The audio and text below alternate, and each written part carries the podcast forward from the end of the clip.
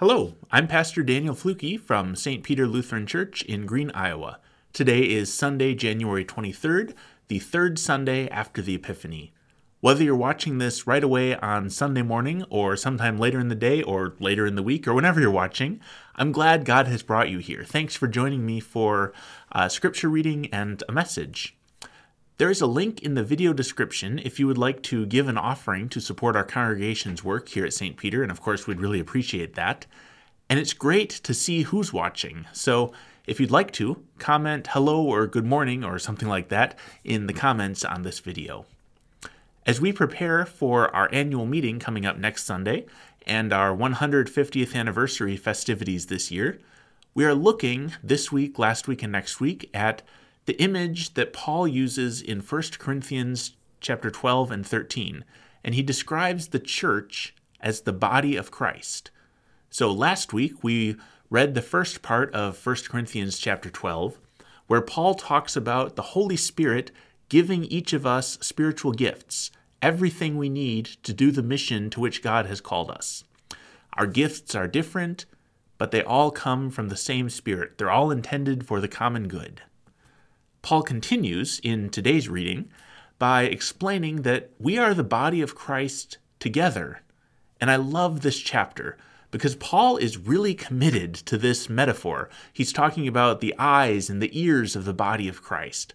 And I think if he kept going, he, he could have gotten to the little toe of the body of Christ. Something like, What's your role in this church? Well, I'm the spleen of the body of Christ. Wouldn't that be a great t shirt? Here's the reading from 1 Corinthians chapter 12 verses 12 through 31. For just as the body is one and has many members, and all the members of the body, though many, are one body, so it is with Christ. For in the one Spirit we were all baptized into one body, Jews or Greeks, slaves or free, and we were all made to drink of one Spirit. Indeed, the body does not consist of one member, but of many. If the foot would say, Because I am not a hand, I do not belong to the body, that would not make it any less a part of the body. And if the ear would say, Because I am not an eye, I do not belong to the body, that would not make it any less a part of the body. If the whole body were an eye, where would the hearing be? If the whole body were hearing, where would the sense of smell be? But as it is, God arranged the members in the body, every one of them, as He chose. If all were a single member, where would the body be? As it is, there are many members, yet one body. The eye cannot say to the hand, I have no need of you, nor again the head to the feet, I have no need of you. On the contrary, those members of the body that seem to be weaker are indispensable, and those members of the body that we think less honorable we clothe with greater honor, and our less respectable members are treated with greater respect, whereas our more respectable members do not need this. But God has so arranged the body, giving the greater honor to the inferior member, that there may be no dissension within the body, but the members may have the same care for one another. If one member suffers, all suffer together with it. If one member is honored, all rejoice together with it. Now you are the body of Christ, and individually members of it. And God has appointed in the church first apostles, second prophets, third teachers, then deeds of power, then gifts of healing, forms of assistance, forms of leadership, various kinds of tongues. Are all apostles? Are all prophets? Are all teachers? Do all work miracles? Do all possess gifts of healing? Do all speak in tongues? Do all interpret? But strive for the greater gifts and I will show you a still more excellent way. Here ends the reading. Isn't that a great image? Paul makes it very clear that every part of the body is important and unique. If the whole body were an eye, the hearing would be missing. If we all were ears, the smell would be missing. But God has arranged all the members in the body together to be church together. We're all connected. We can't just break off and go our own way. Together we're the body of Christ. Paul says, if one member suffers, all suffer with it. If one member is honored, all rejoice together with it. We are called as a community to be a community, to support each other, to care for each other. Maybe the best example I can think of in the life of the church is funerals. When a spouse or a family are grieving, the community comes alongside them to support them. People show up with casseroles. We sing together at the funeral service, with others carrying the tune when, when you can't. We eat together. We carry each other through grief and loss. Of course, sometimes we all fall short of that calling. It's a sad reality thinking about funerals that some people are better known than others and more people show up for their funerals. But the idea is there, the care is there, even when it's fewer people representing the community. Sometimes this language of the body, of members of the body, trips us up, and we start thinking the church is some kind of a club where you pay dues and you get the privilege of getting the newsletter and renting out the clubhouse. I suppose that'd be the fellowship hall. That's the world's model of membership. And it always leads to exclusion and hierarchy. The church, Paul says, is different. The church is a body where the parts are connected to each other. It's something more organic. Jesus is at the head, and all the rest of us are at the same level. We are all uniquely gifted, as we talked about last week, and we are all indispensable to the body of Christ. If we are truly church together, if we are truly the body of Christ, each body part is necessary, from the little toenail to the earlobe of the church. All are valued. This is not American capitalism's model where the CEO is paid some 351 times more than the average worker. This is not the Roman army where the lowly soldiers are at the bottom of the ladder and their only duty is to obey and support the emperor and their commanding officers. This is not even a sports team where everyone is needed, but if you get hurt or have a couple bad games, you get cut from the team and replaced no one gets to be put up on a pedestal, exalted over everyone else. But also, no one gets cut from the team. Membership in Christ's body means you have something to contribute to the work of Christ. You don't get too old to be part of the church, or too poor, or too busy. The particular tasks you're doing might change, and they probably ought to change sometimes, but all your gifts are needed your presence, your prayers, your participation in the community of faith wherever you are is essential. The church is the people of God living out their lives, called and enlightened by the Holy Spirit. Now, obviously, that's easier said than done. It's easy, I think, for the church to make mistakes on both sides. We live in a culture that is often obsessed with celebrities, right? sometimes because they're obviously gifted, sometimes just because they're celebrities. And it's easy for that to carry over from the world into the church. You can probably name some Christian celebrities, maybe televangelists or singers. I won't pick on any here, but I could definitely come up with a list if I tried. And even in smaller churches in small towns, maybe especially in smaller towns, it is so easy for the pastor to get put up on a pedestal as the model of faith. And it's tempting. It's tempting for the pastor, right? I liked that when I got here, I got a front page article in the recorder. I saved a few copies, I still have them. But in Paul's vision of the church, the pastor is not more important than anybody else in the body the council president and the treasurer and the organist and the secretary and the youth director and the committee members and the, the biggest givers are not more important or valuable than anyone else. We're in this together. The Holy Spirit gives different people different gifts so we can serve different roles. So, being a pastor, my particular role means being called by the congregation to do something in particular ordained to a uniquely public form of ministry, to be the one who gets stuck in front of a camera to talk on behalf of the congregation. So pastors are more visible than others. But when we make pastors more valuable, when we make musicians more valuable, when we make staff more valuable, we're missing the message of what Paul is saying. Companies like Netflix use the term membership as well. But church is not a business or a public utility with a group of subscribers. Worship is not just content we consume. The life of faith is a journey we are all on together. Lutheran theology calls it the priesthood of all believers. We all have access to God. We are all part of the church, not just the professional religious folks. Now, it's also easy to make the opposite error, right? Paul says the members of the body that seem to be weaker are indispensable.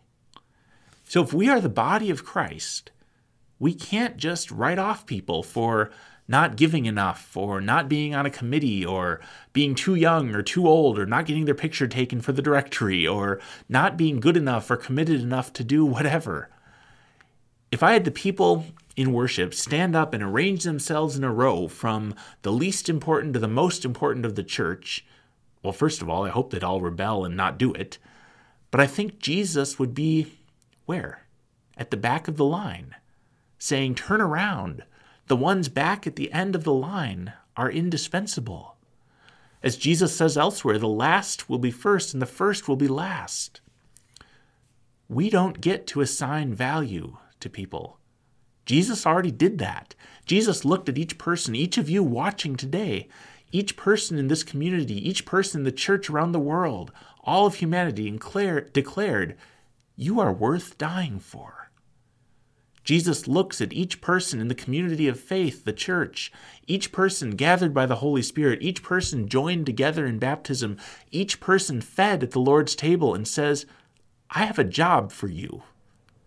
You have been gifted with spiritual gifts, you have been equipped by the Holy Spirit, and you are called to join in the work God is doing in this world, to join in Jesus' mission. And what is that mission? Well, today's gospel reading gives us a really good place to start. This is the first sermon that we have recorded of Jesus preaching, and I like to think of it as Jesus' mission statement according to Luke. So here's the gospel reading. This is Luke chapter 4, verses 14 through 21. Then Jesus, filled with the power of the Spirit, returned to Galilee, and a report about him spread through all the surrounding country. He began to teach in their synagogues and was praised by everyone. When he came to Nazareth, where he had been brought up, he went to the synagogue on the Sabbath day, Sabbath day, as was his custom. He stood up to read, and the scroll of the prophet Isaiah was brought to him.